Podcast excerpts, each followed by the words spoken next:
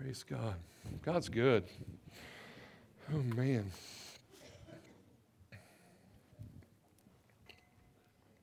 Got a little warm in the sanctuary with you guys jumping up and down and all around.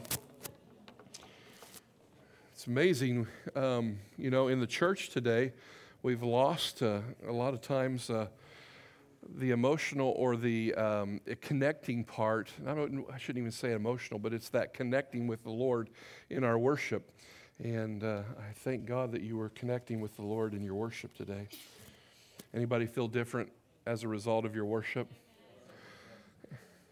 Anybody have a little more joy now because of your worship? You believe uh, God and your faith has been extended, and you uh, know God is doing something in your life and in the lives of the people around you.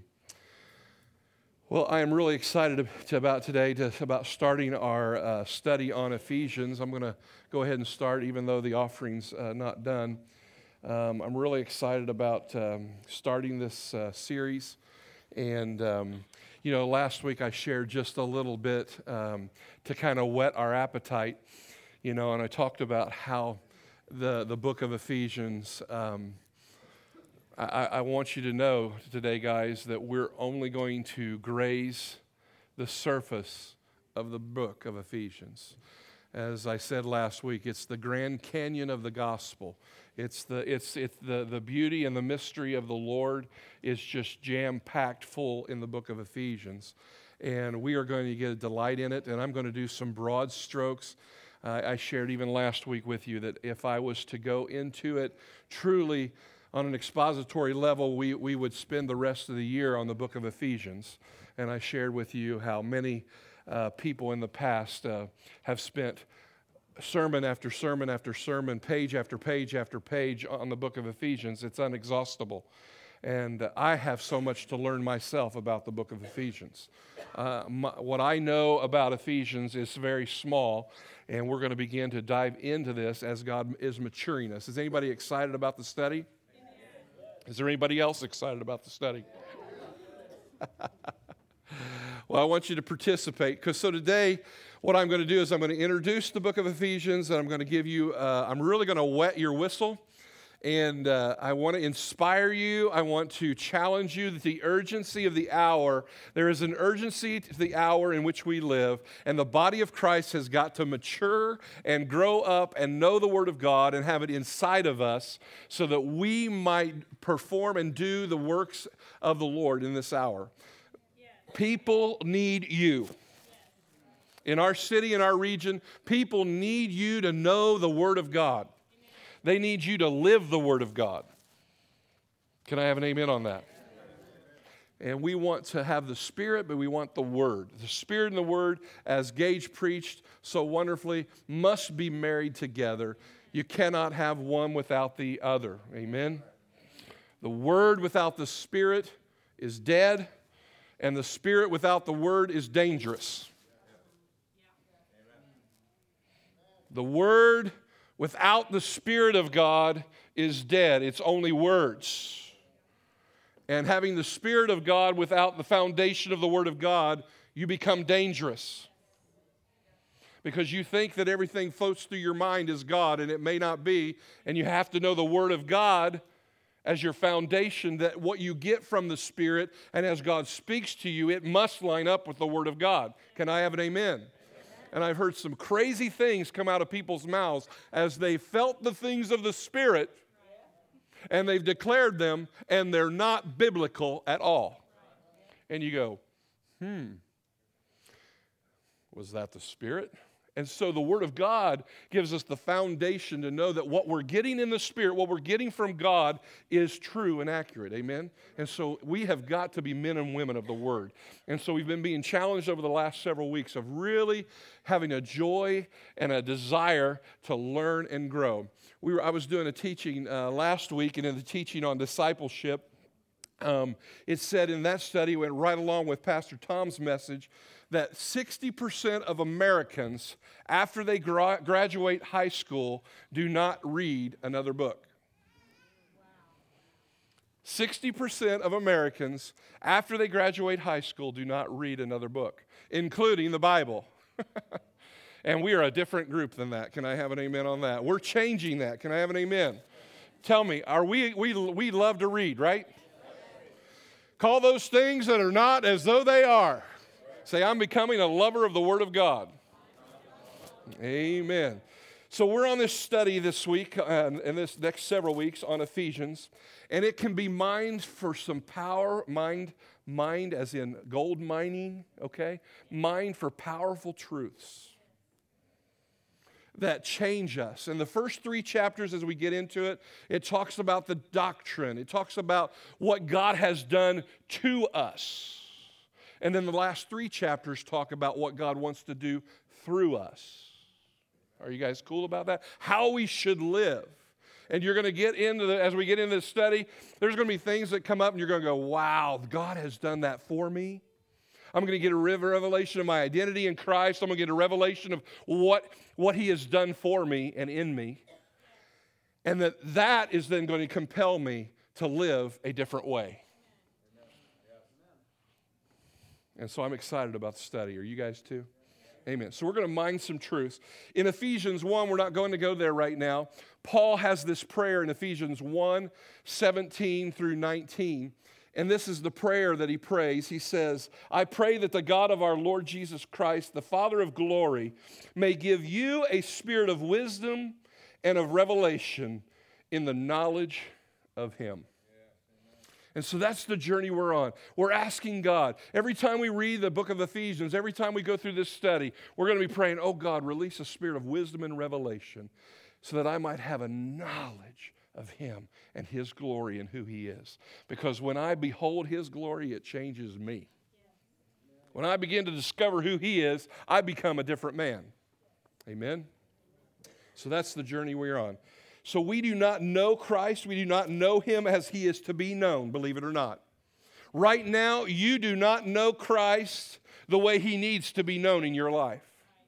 You have a measure of understanding of God. You're a lot like Job, all of us.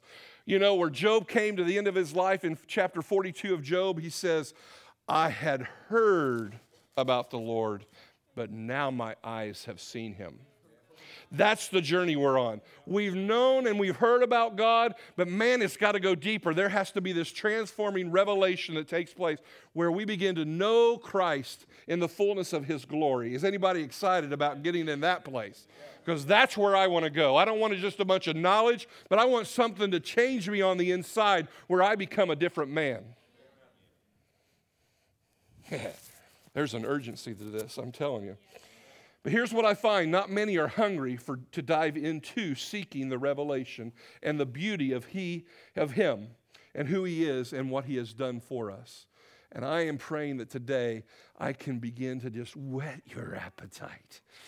Today, I'm hoping that God, by His power, will just really help us and that there will begin to be a hunger that comes from Him, that comes inside of us where we want to know more about the Lord that he would increase. You know, oh, Sprite, what is Sprite's uh, logo?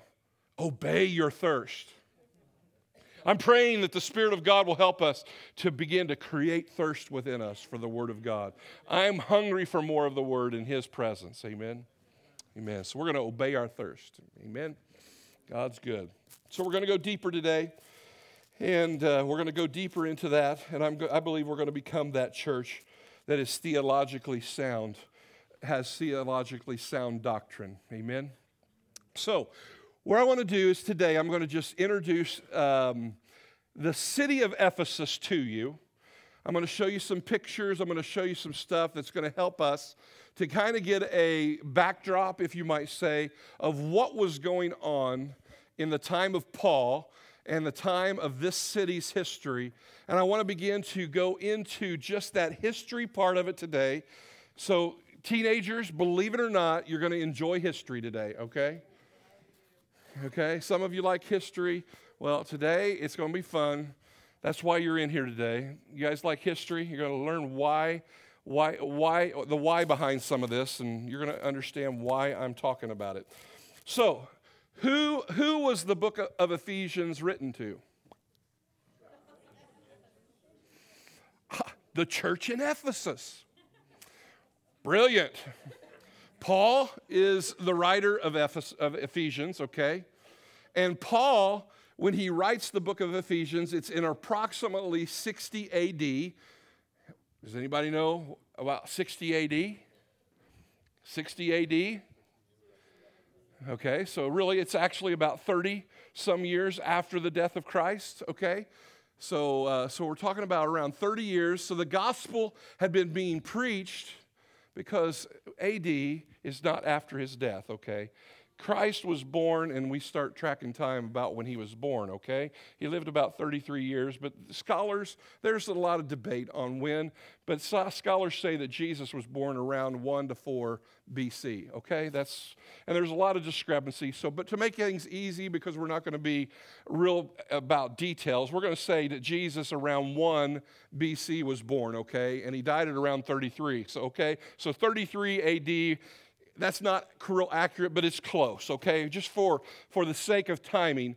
33. So if this was written in 60 AD, we're talking about 28 to 30 years after Jesus has, has left the scene. The Holy Spirit has been poured out. The book of Ephesians is being written. Okay? Are you guys with me? Are you tracking on that? Just to get a time frame. We're going to do general time frames. There's a lot of discrepancy on when and all that kind of stuff, but that's the general reference to the book of Ephesus. So if we're looking at around 60 AD, how old do you think Paul would have been then? Because Paul was actually about the same age of Christ. Okay? So, Paul, when he writes the book of Ephesus, is around, we'll say 60 years old. Okay? 60 to 64 in that neighborhood. Again, it's, it's, it's not an exact science, okay? You have to base it upon when leaders died and all that kind of stuff. So, Paul is a man uh, in his late 50s to early 60s, we'll say, okay? So, he's not just a young pup anymore. I mean, 30, 30 years have actually transpired since Christ had died and the gospel had been being preached and Paul had went all over the map and he had been preaching the gospel, okay? And people had been getting saved. Now, um, where is the city of Ephesus? This is where our PowerPoint's going to start. So if we could get the PowerPoint up, guys. Here is, now, guys, hang with me. You're going to understand why we're doing this. Over here is Ephesus. Everybody see that right there? You see that little inlet right there? Ephesus is a port city. It is kind of the crossroads of this whole. This is actually Turkey today. Everybody say Turkey. Okay? This is Greece and Athens. Rome's right here. Jerusalem's over here. Egypt's down here. Uh, where the 30 or 21 Christian Egyptians just got killed. They got killed right there on the Mediterranean Sea that's in the news today. Okay, remember that? Okay. Those guys got killed right here, right on the shore of the Mediterranean Sea. So, this whole area, Paul has been evangelizing. Paul's been going all over the place. Now, we're not talking about two or three hundred miles. It's thousands of miles from Jerusalem all the way to Rome and back in here. And he goes back and forth, and Paul is preaching the gospel. But when the, the book of Ephesians is written, he's already, he's already been to Ephesus and spent three years of his life there. Okay? Why am I doing this? You're going to see why I'm doing this. So, Ephesus is a port city. And there is a lot of people that go in and out of Ephesus. I mean, they trade olive oil, they trade supplies there. The boats come in and out of this port like crazy. It is the crossroads of Asia minor, okay? Now, it's going to be important when we get to this. Okay, the next th- slide I got here. Did that just shut off on us? Can we turn it back on? All right. Now, I want to show you a little bit of the history here about what was going on during this time, and this is all going to make sense as we go. Here is what the region is like. Now, this is the city, city of Ephesus, okay? I'm giving you a timeline here. Again, this is before Christ. In 750, okay, you see here, everybody looking there? In 750, the Cimmerians seized the city of Ephesus. Now, the Cimmerians, I'm going to go back a slide now, they were in southern Europe, which is up over here, okay? Cimmerians come down and they attack the city of Ephesus and they take the city of Ephesus, okay? After this, in 6, 650, people revolt against the Cimmerians and it, because of their tyrant leadership. And the Cimmerians, and, they, and, and they, they attack the Cimmerians, and they basically set up their own government and begin to rule their city. Well, that doesn't last very long, as you can see, because the people, when the people revolt, then in 560, the Lydian king, Croesus, attacks the city. Now, you guys are going to say, why is he going into all this detail? You're going to understand here in a short bit. Now, the Lydians, everybody say Lydians, they were the original people in the land. So, really, what they're doing is they're coming back to take their land, and they're coming back to take the city of Ephesus. And so, King however you want to pronounce his name, Croesus, uh, is where I'm going to land on that. He comes back and he takes the city back.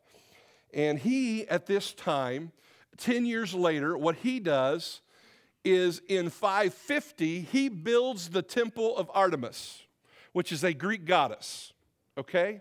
Because the Lydians worship the Greek goddess Artemis. Everybody say Artemis with me, okay? and it is a magnificent temple that is built, okay? Then we move on, and then the Persians, which is now Iran, okay? So if I go back, Iran is over here. My map's not big enough, okay? But it's over here. And Iran comes and they attack the city of Ephesus and they take control of the city. And so, guess what? We have now change of ownership. Are you guys getting a picture of what's going on in the Middle East? Then in 343 BC, the Macedonians, with Alexander the Great, he takes control from the Persians. Okay? So Alexander the Great now has Ephesus. Don't get too bored here. We'll, you'll, you'll make sense here. And then Alexander's uh, commander in 323 when Alexander dies, and it's possibly of malaria or poisoning, nobody knows. But Alexander the Great dies, and his commander of armies, he takes control of the part of this of his kingdom. So Alexander the Great, got to realize, guys, in this whole process of in, in Ephesians, Ephesus, excuse me, everybody is wanting the city of Ephesus. Why do you guys think everybody wants the city of Ephesus? It's very prosperous, and, and it's a port city, and it is a central location for everything to come in and to go out of. Okay? And every kingdom is trying to build its kingdom. I mean, you got Rome that's trying to build its kingdom. You got Iran that's trying to build its. The Lydians, the Persians, all of them are trying to get more land. They're trying to take over every area and they're trying to build their kingdoms. And the point that I'm trying to make, and I, I, could go on with every detail about each person because each one you can see, uh, and eventually it gets to the Romans. Uh, and Rome actually takes over the city of Ephesus, and Rome begins to just really spread out in this region. And, and you might say, well, why is this so important? You know, one of the things that we don't understand in America is we don't understand war. We don't understand the culture of war. We don't understand that it, that right now, as we speak, the Middle East is in constant conflict. War never stops over there. Has it stopped here? I mean, in essence, on our own territory it has, but we're engaged in conflict and war in America all the time. We have, we have soldiers everywhere in the world because there's war. There's dictators, there's tyrants, there's people who want to take over because we're in a spiritual battle. You know, we don't wrestle with flesh and blood. We wrestle with principalities and powers. And there is an antichrist spirit that is spreading throughout the land that doesn't want God. It doesn't want Christ. It doesn't want the kingdom of heaven. And so, this region of Ephesus was littered with war. And I want to ask you, how would that make a difference in the gospel being preached? I mean, we have it really easy in America. We take it for granted. But there was this culture that Paul was going into that was littered with war. It was littered with conflict. And right now, when Paul's coming to Ephesus on his third missionary journey, it's been the most stable that it's been, and it's been under Roman occupation for about 90 years. And this city of Ephesus is prospering right now in Roman control and it's starting to really grow. And the city is now grown to about 200,000 people, which is a big city. It's about the third or fourth largest city now in Asia Minor when Paul is in, in, on the scene. And Paul knows if I can reach Ephesus, if I can get to Ephesus and I can preach the gospel, man, that place can explode and the gospel can go out from Ephesus like crazy. That was his goal. Does that sound like a good goal? Okay, good. So that's exactly what Paul does. Paul goes to Ephesus. It's a hostile area, there's war. And Paul comes in on the scene and he starts preaching the gospel of Christ to this largely Gentile community. And it has a small Jewish community, there's a Jewish synagogue there. And the Jews, some of them are being converted to Christianity. They're believing that Christ is the Messiah. And so some of them are getting saved, and some of them are refuting it. Some of them are not believing it. And so Paul comes into the scene. And this Asia Minor, this Ephesus city, is this melting pot. It's this place where everything is sold. I mean, it's a wealthy community with nice houses, marble streets, huge theater, gymnasiums, public baths, a brothel where you could have sex with anybody that you wanted to have sex with, unfortunately. It was a crazy city. It had a marketplace, but it was also a very, very corrupt city. If you can imagine war, and the instability of war, if you can imagine all the pleasures of life being there, the city of Ephesus had it. We'll call it Las Vegas of Asia Minor.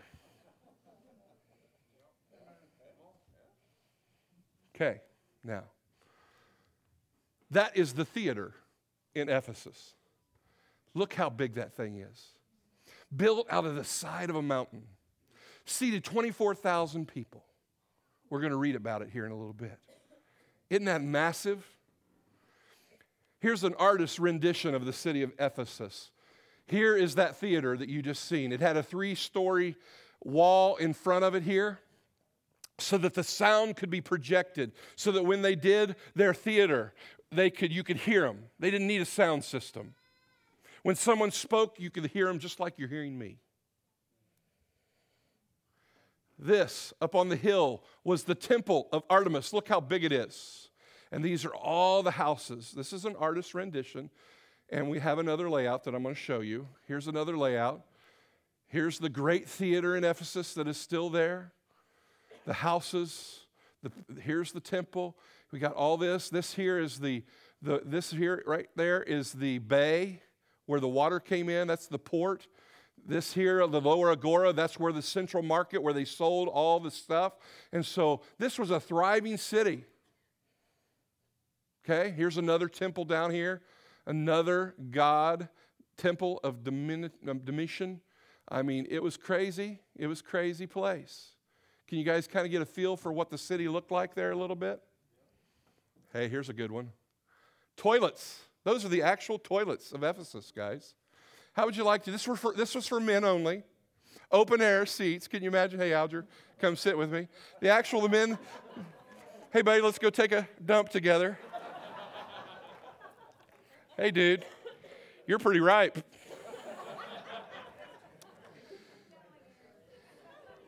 I'll let your imagination go there. There is a reason why it was open air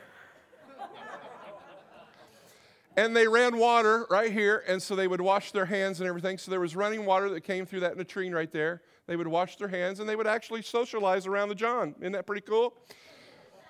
So, have you heard Paul's latest message today? Pretty cool, huh? So, th- this stuff is actually still here, guys. This is a real city, a real place. Paul went and Paul preached. A place where Paul went and evangelized on the toilet. It's good stuff. Now, I want to show a little video. We're going to show a little video here where another guy went over to the city of Ephesus and he filmed it and he kind of he did this for his own study. And I, I robbed it off of the internet, and we'll, we'll, we'll show you a little more things as he walks the city of Ephesus and shows you a few things, and then I'll come back and explain a few other things. So go ahead, roll it, guys. Interesting, isn't it? Everybody like that real well? And later in our, in our study, we'll, we will get to that relational part and how God is wanting us to walk. One of the things we need to realize about the city of Ephesus is they were polytheist, okay? What do you guys think that means? They believed in many gods, okay? So Christianity believes in one God, Yahweh, right? And so when Paul comes on the scene, he's coming into a scene, he's coming into a city where they believe in multiple gods, okay? But the main god that they worshiped in Ephesus was Artemis, which I mentioned earlier, and I showed you briefly of her temple. But here's what her uh, that's what she looked like, okay? So if you can imagine, they made idols of her. She was called the multiple breasted one because she was a goddess of fertility. And as you see the quail and the animals down here as well, she was also the goddess of the woods. And so they believed that as you worshiped her, you would have plenty of food and you would have fertility and all kinds of stuff would be yours if you worshiped her. And she had, they had a huge, huge temple for her in that city. And here is a picture of the temple. And that is her at the top of the temple. And uh, so, if you can imagine this being the size of a football field, this temple. It was one of the seven wonders of the world in Asia. And people flocked to the city of Ephesus to come see this temple and to worship this goddess, Artemis. Okay? So, if you can imagine people coming in and out of the city, and this is the atmosphere by which Paul is going into. Because when the book of Ephesus is actually written, it's read, written in around 60 AD, but Paul actually goes to this city, and he is there from about 54 to 57. Okay? So, three years prior to him writing the book of Ephesians, he is actually in this city, and he's actually preaching the gospel here people from all around flocked to this temple. And Artemis was noted as having fallen down from the sky, which we're going to read in Scripture. The temple and the streets were strewn with uh, multiple immoral goddess prostitutes. People could experience more of this goddess. They could experience more of this goddess. You guys ready for this? This is PG 13 people could experience more of the goddess's power by sexual intimacies with her priests and priestess. It was a wicked city, immoral immorality flourished and flooded over to the society and families. So people literally worshiped this idol. Okay? Now, what we're going to do is we're going to now read a passage of Scripture. What I'm going to do is I'm going to take us back to the book of Acts when Paul actually comes to this city. Okay? I've set the stage of what's happened in the city. They worship many, many different gods. This is the queen that they worship. They, it's, it's, it's a perverted place. Entertainment, food, pleasures are there. And they don't believe in one God, they believe in many gods. And Paul comes in on the scene in about 54 AD. And we're going to read the passage. So if you guys would, I could act the scripture out but we're going to read it. Everybody cool? You guys got ready for some reading? Is everybody ready for some reading? I say, I love reading. We're going to read a whole chapter, the book of Acts, chapter 19. But here's what I want you to do. When we read this chapter, I don't want you to fall asleep. I want you to let the movie reel go in your brain. I want you to be creative. I want you to put yourself there. Put yourself in the streets of Ephesus that you've just seen. And let's relive this. Let's walk with Paul in the book of Acts, chapter 19, if everybody go there. If you don't have your Bible with us, I hope you got your notebook and you can write these down. And they're going to flash this passage up. Go ahead, Adam. And we're going to start reading this. This is Paul coming into Ephesus in Acts chapter 19. While Apollos was at Corinth, Paul took the road through the interior and he arrived at Ephesus. There he found some disciples Okay, so he found some guys that were believers in the Lord, and he asked them, Did you receive the Holy Spirit when you believed? And they answered, No. We have not even heard that there is a Holy Spirit. So Paul asked them, Then what baptism did you receive? John's baptism, they replied. And Jesus went on to say, Well, Paul, Paul, uh, Paul, said John's baptism was a baptism of repentance. He told the people to believe in the one coming after him, that is, in Jesus. On hearing this, they were baptized into the name of the Lord Jesus. When Paul placed his hands on them, the Holy Spirit came on them, and they spoke in tongues and prophesied. Now, before I go any further, um, one thing I want to make sure you guys realize some translations tell you there were about 12 men in all.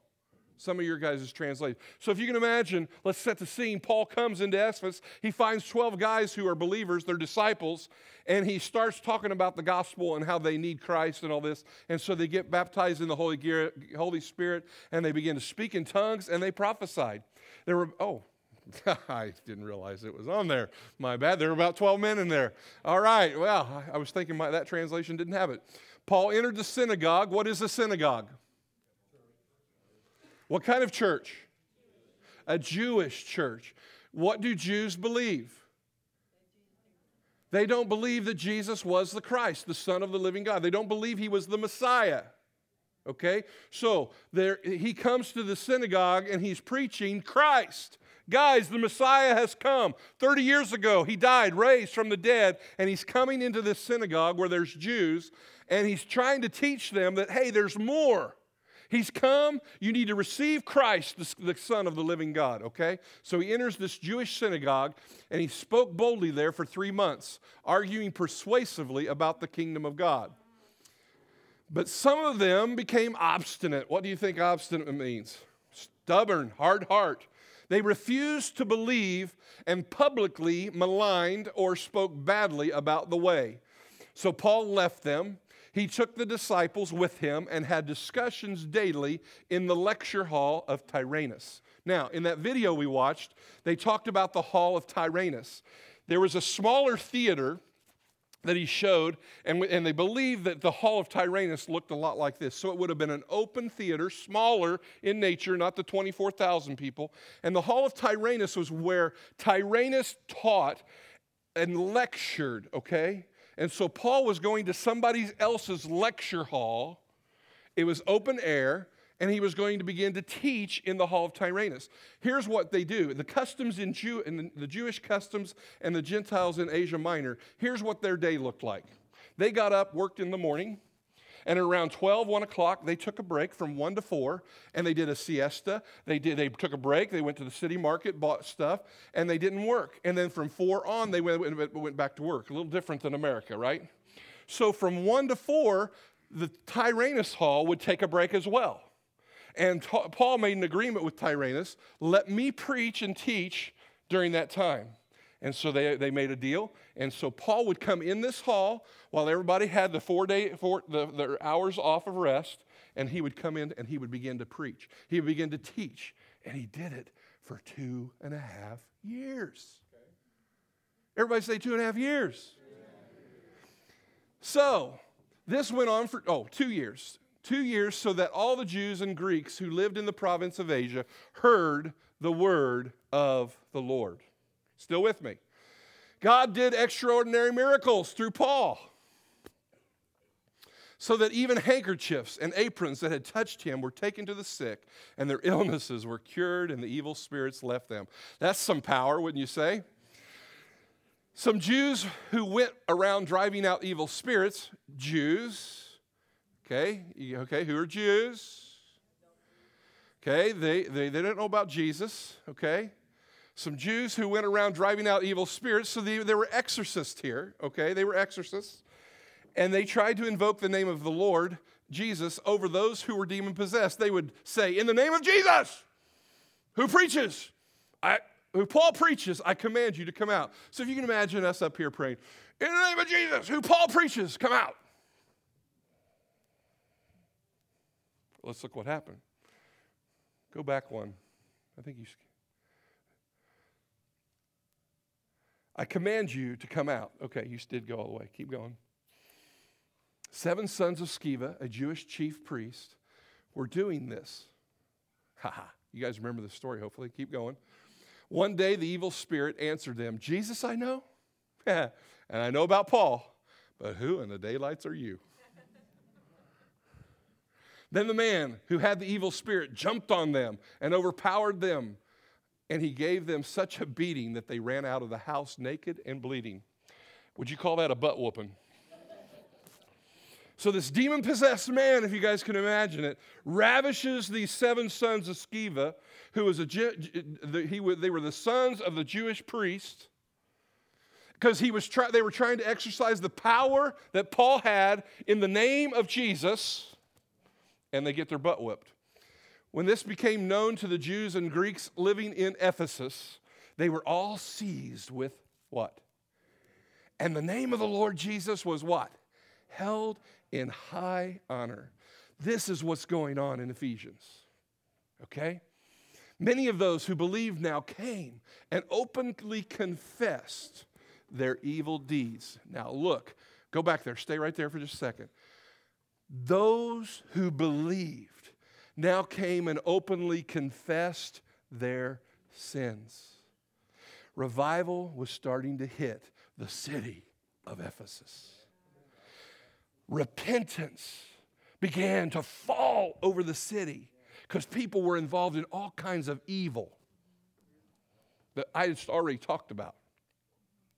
The reason people were demon possessed is because they had slept with the demonic spirits of the Greek goddess Artemis. They had opened themselves to all kinds of perversion and sexual crap that opens yourself. When you get involved in sexual crap, you open yourself to the, the demonic. If you do it outside of the covenant of marriage, you're opening big doors. And this city had opened all kinds of doors sexually, and people were demon possessed. Do we have any of that hanging out in America? Oh, yeah, we sure do. We need some people full of the Holy Spirit and power to cast out some demons. Hello? Amen. And so they began to openly confess their evil deeds. Keep going. A number who had practiced sorcery brought their scrolls together and burned them publicly. When they calculated the value of the scrolls, the total came to 50,000 drachmas. A drachma is a silver coin that's the value of one day's wage. Let's say the average American makes, let's be generous, okay? What do you want to say an average American makes per day? $75, $100 to make it easy. $100 a day. 50,000 times $100. That's some serious jack. Of stuff, sorcery books, witchcraft, all the demonic stuff, their readings, their horoscopes, their Greek mythology they brought to the city Agora and they light it on fire as they've repented and they're turning to Jesus Christ. Tell me that wouldn't be exciting. That's called a bonfire. In this way, the word of the Lord spread widely and grew in power. After all this had happened, Paul decided to go to Jerusalem, passing through Macedonia and Achaia. After I have been there, he said, I must visit Rome also. All right, he sent two of his helpers, Timothy and Erastus, to Macedonia. Now, if that map, if I had that map up here, you guys, here's the map. Okay, Ephesus is here. Macedonia is up here to the left, okay, about 150 to 200 miles away, not a long, long way away. And so while he stayed in the province of Asia a little longer, so he sends Timothy and Erastus to Macedonia because that's where he's going to go next. Spirit of God's already been dealing with Paul's heart about moving from Ephesus. He's been there about two and a half to three years. He's preached the gospel. Things have happened. Revival's coming. People repenting. People are letting stuff go. They're getting their hearts to Jesus Christ, and the city of Ephesus is changing. How about that for Newcastle and the surrounding region? Yeah, buddy. That's happening. About that time, there rose a great disturbance about the way. A silversmith named Demetrius, who made silver shrines of Artemis, who was Artemis? The many breasted Greek goddess, right? The silver shrines of Artemis, they brought in no little business. So, what that means is they made some serious jack, big money. in the silversmith business. So if you can imagine these shrines of this Greek goddess, and these guys were making a lot of money making these, you know what I'm talking about, right? Okay, keep going. He called them together along with the workmen in related trades and said, Listen, guys, men, you know we receive a good income from this business. He called them together and he said, See, and you see and hear how this fellow Paul has convinced and led astray large number, numbers of people here in Ephesus and in, practi- and in practically the whole province of Asia. He says that man made gods are no gods at all. Stay there. So now picture this these silversmiths, they're saying, this gospel is going throughout all of Asia. That whole part of that map that I showed you, it's that whole, that whole area. And people are getting saved and accepting Christ. And Paul's telling everybody that man made gods are no gods at all. Keep going. There is danger not only that our trade will lose its good name, but also that the temple of the great goddess Artemis, the size of a football field, will be discredited, and the goddess herself, who is worshiped throughout the province of Asia and the world, will be robbed of her divine majesty. Keep going. When they heard this, they were what? They were honked off. And they began shouting, Great is Artemis of the Ephesians. For two hours, they shouted, Great is Artemis of the Ephesians. Keep going. Soon the whole city was in uproar. The people seized Gaius and our Paul's traveling companions from Macedonia and, and, and, and rushed as one man into the theater. So just imagine they're getting honked off, they rush in and get Paul's helpers. They pull him into the theater. What was the theater? Remember the theater, the big, huge place? And they're angry. A mob is breaking out.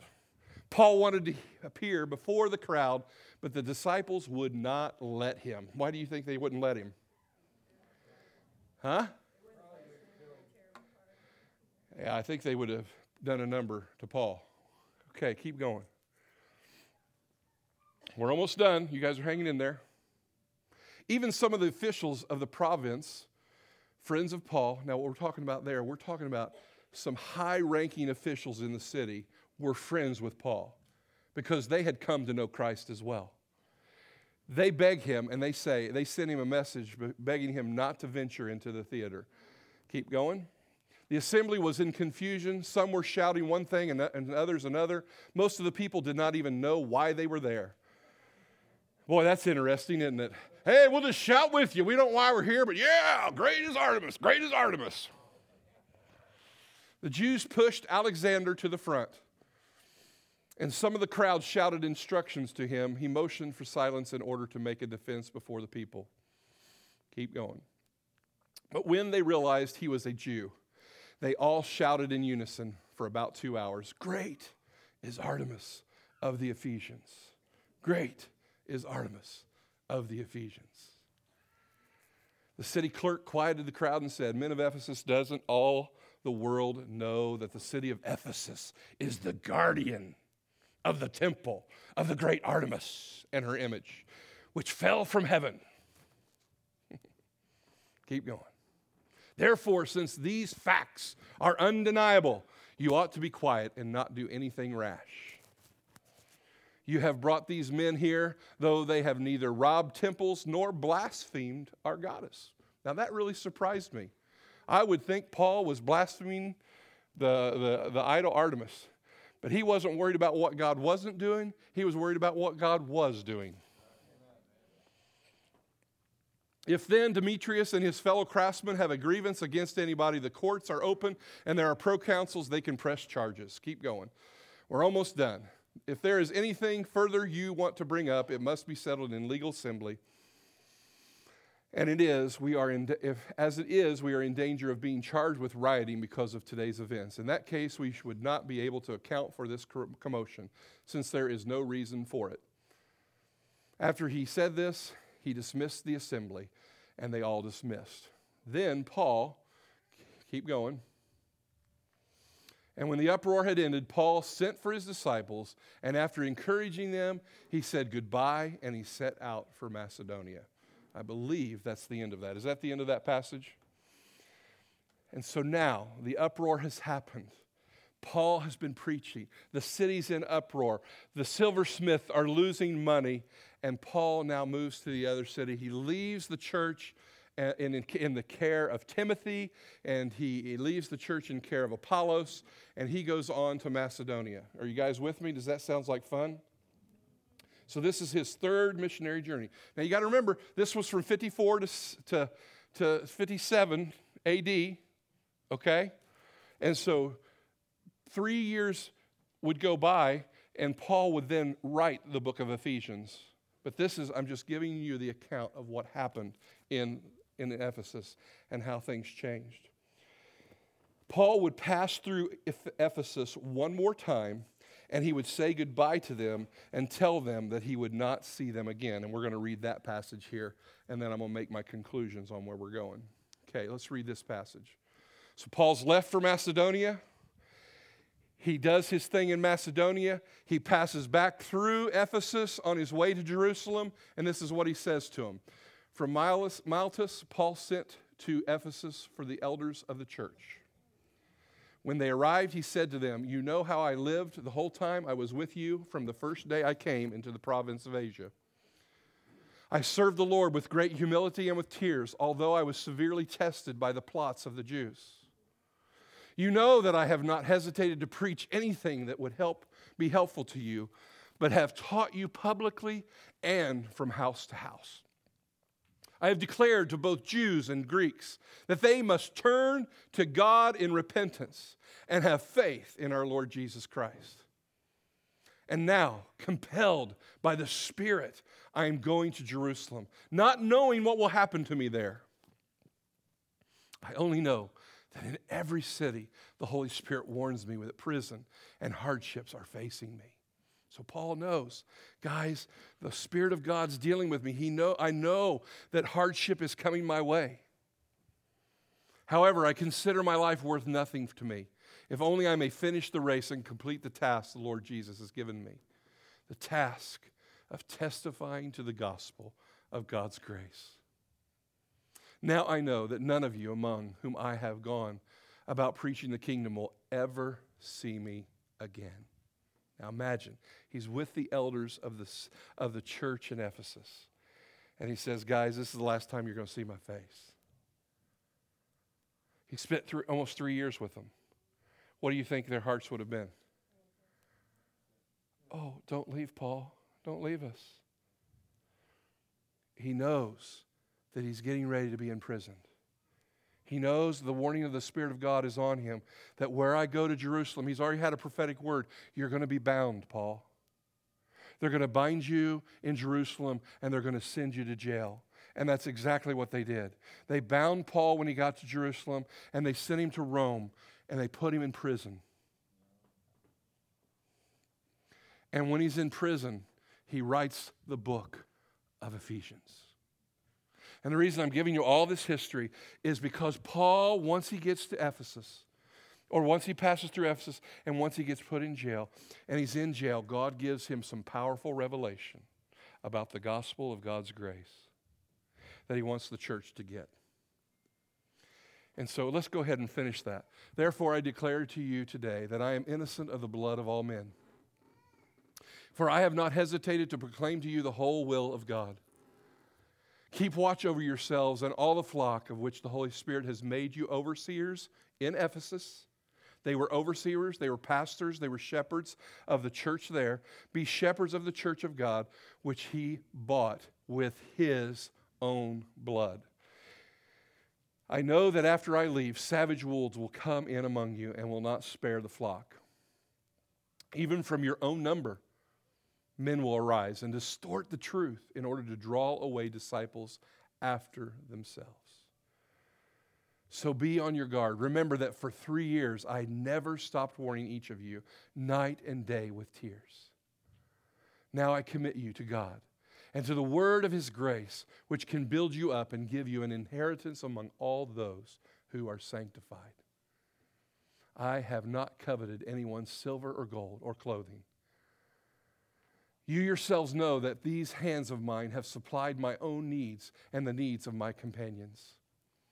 In everything I did, I showed you that by this kind of hard work, we must, we, we must help the weak. Remembering the words of the Lord Jesus himself said, It is more blessed to give than to receive. And just to give a side note, what Paul was saying is from one to four, he preached and taught, but you know what? He made tents. He made tents. And so in the morning and the evening, he would make tents, and he sold tents for money, and he didn't take any money for the gospel. He didn't have a wife, he sacrificed his life all for the gospel of Jesus Christ. He laid down his life for the gospel of Jesus Christ. He never became a burden to anyone. And he, he, he gave up his rights and he served the body of Christ. When he went that last meeting, I have no doubt that there were de- tears. I mean, it's the end of 57 AD. He already knows he's going to prison. And you know what? When he's in prison in 60, he, he, he writes the book of Ephesians that we're getting ready to study. We're getting ready to study the very revelation that Jesus Christ gave Paul in prison in Rome. And what happens, guys, it's really amazing. Just about eight years later, Paul would be beheaded. Just like the Christian Egyptians, they would take a sword and they would chop his head off in prison in Rome. All for the declaring of the gospel of Jesus Christ. The same thing that's happened today over there is still happening. There's a war going, and it's a war that's been going on from the very beginning between God and the enemy. And Jesus Christ wins. Isn't that good news? But guys, let's not take the book of Ephesians lightly. This man gave his life for the gospel, and he has this revelation that he's wanting to be distributed not just to Ephesus, but this letter that we are getting ready to read six chapters. Take it reverently. Man, Paul paid it for you guys. He made a way for you to have a revelation of the glory of God and what he's done to us and through us. He wants you to know your identity is secure in Him.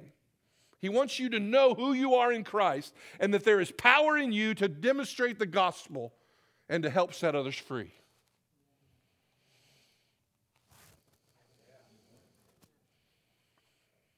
And so, Paul, we now come and he's in prison and he begins to pen this book that is going to be distributed throughout Asia Minor. There's not correction in the book. He's not saying you bunch of boneheads. He's not correcting something in the church. He's trying to bring a revelation to the church. And so, what we're going to do over the next six weeks is we're going to dive into that revelation. We're going to dive into it of what he was trying to declare. And I'm with broad strokes. I'm going to paint a picture for us as we dive into this together. But here's the K if you wait on me to bring it and don't do some of the studying yourself, you're going to miss out on what God wants to speak to you. Now, here's what you're going to need over the next week. You guys ready for this? You're going to need some resources. What is this? What kind of Bible is this? Study Bible. What's the difference between a Bible and a study Bible? I don't know. Tell me, George. A study Bible. Some of you need to go invest in a study Bible this week. Some of you have Bibles that have no cross references, have no explanations. A study Bible actually explains some of the stuff that's going on. It gives you cross references to go from this scripture to another one, and it helps you study the Word. I'm going to help you in that journey. Next week, I'm going to help break some of that down to teach you how to study the Bible and how to mine out truth, okay? It's going to be some application. I'm going to try to make it exciting, okay? I'm going to try to make it fun. because everybody in America has to have fun. But we won't go there, right? I am going to try to help us because I'm telling you what, this is a pleasure. So you need to this.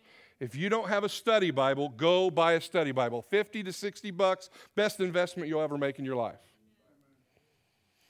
I remember years ago I was preaching a message. I hit a $50 bill in the sanctuary and I hit a brand new Bible in the sanctuary. Guess what everybody wanted? The $50 bill. They didn't want this. This is a lamp to my feet, it's a light to my path. I can't know how to live without it. It's powerful. So you're going to need this. You're going to need a journal. You're going to need a notebook. Look at all my notes. Look at all the stuff I write down. Because here's what's going to happen as we read chapter 1 next week of Ephesians. There's going to be a word, there's going to be something that sticks out, and you're going to write the word down in your journal. And you're going to say, okay, God, why are you highlighting this to me? Why did that come off the page? I'm going to talk next week about how when I was reading chapter 1 of Ephesians, the word that stuck out to me was chosen. And I'm going to take you through the scripture and I'm going to use a Bible program to help navigate that on where God took me in my own revelation with the word chosen. Okay? But you guys are going to give different words. When you read the book of Ephesians, when you read chapter 1, something's going to be highlighted and you've got to write it down. And then you pray Ephesians 1 17. God, I ask that you would enlighten me, that you would give me a spirit of wisdom and revelation to know what you're trying to speak to my heart. That's how it works. Anybody have a computer? Who does not have a computer in this house that can get on internet? I'm not to embarrass you. You have no uh, possible access to a computer. Wow. Has America changed? Write this down. You ready? Write it down. Because if you have a computer, I'm not saying go, don't go buy this, go buy this, but this is going to help you if you don't have that. BibleHub.com.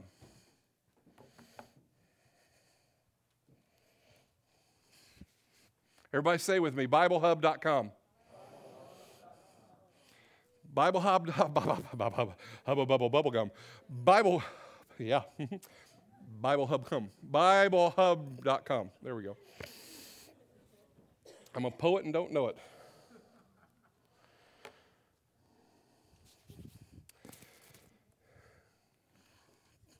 Chuck Cooley, and I'm going to ask uh, somebody else to help him get those. Bo- There's a couple boxes underneath my chair. We're going to invest in you guys, every family. We want one to have one. This is a, per, a devotional on the book of Ephesians. You can take this and go over this with your, just raise your hands. Each family, if you could take one, that way we make sure we have enough. And all you teenagers, you get one individually, that's fine. But this is, a, this is another resource that we're going to sow into you. And this is a daily devotional on just the book of Ephesians that will help you in the journey.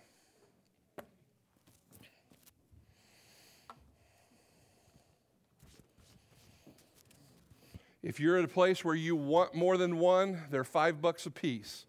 I'm sowing one into each family, okay? How's that sound? Tom and I felt led to do that because this is really, really critical that we all get on the same page.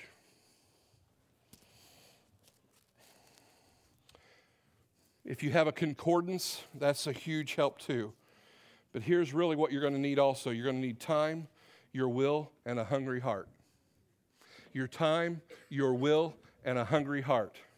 Your time, your will, and a hungry heart. What you're going to need is your time, your will, and your hungry heart. Is there anybody here that can carve out time every day to get in the book of Ephesians? Is there anybody here that will engage their will and say, Man, I think this sounds like a fun study and I need to dive into it? I will engage my will and I will go with this church on this journey. And how about a hungry heart? Oh, he's out? Okay. Thank you.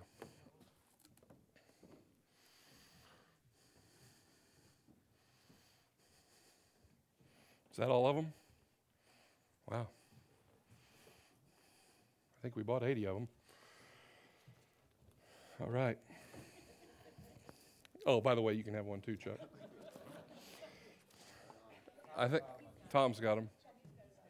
If we run out, we'll get more. Let me know if we ran out. Okay, so here's what we're going to do. You have your computer that you can go on Bible Hub, Bible Hub, BibleHub.com. I'm not teaching you today how to use that. I will help teach that. Tom's going to stay up in the computer and he's going to help next week on navigating some of that and teaching you how to look up some things on that. Okay?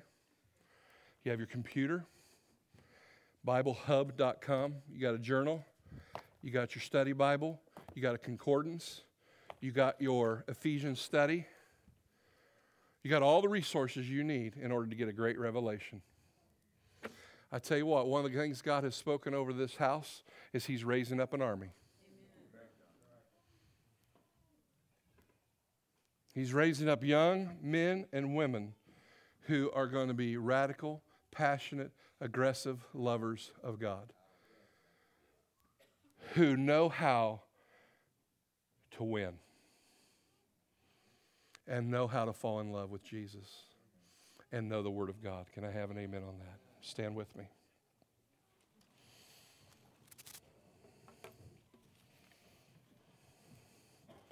Did that whet your appetite a little bit?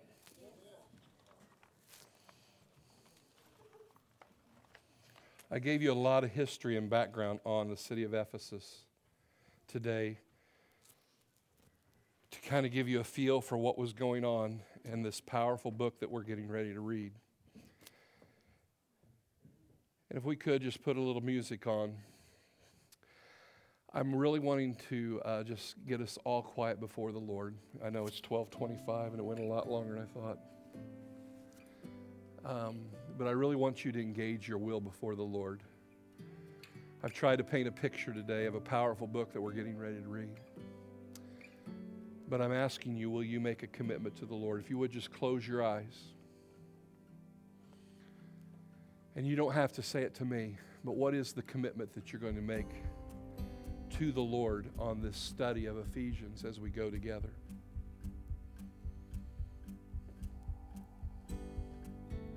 Is there a yes in your spirit? If there's not, then you need to say, Oh God, I don't feel what everybody else is feeling, but I want to.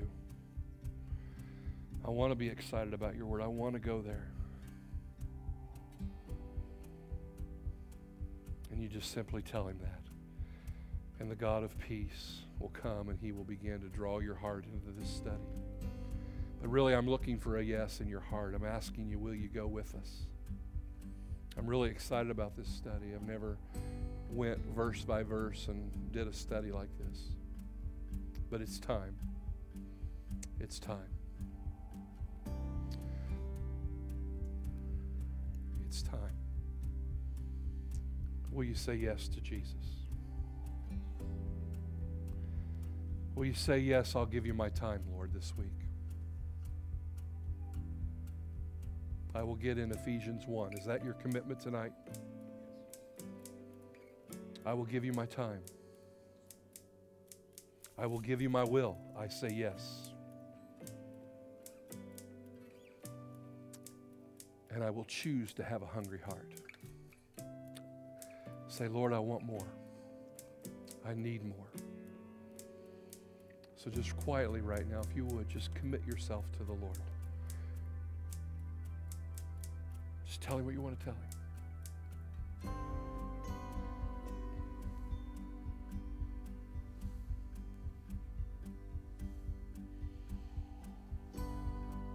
Lord, I promise to delight myself in your word.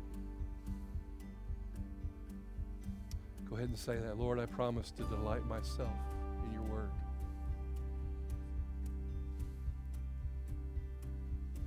Lord, I will give you time. I will remove pleasures from my life of TV and other distractions. And I will give that time to you so that you can deal with my heart.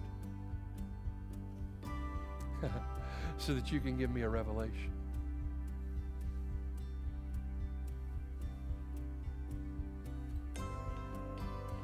And now, Lord, I ask you to make me hungry. Stir my heart. Put a craving in me for more of you. I surrender my life. I want to be like Paul, gave his whole life for the gospel. And so, Lord, teach us your ways this week. In Jesus' name. Amen. Guys, we're going to have fun with this. God bless you. Go and be blessed.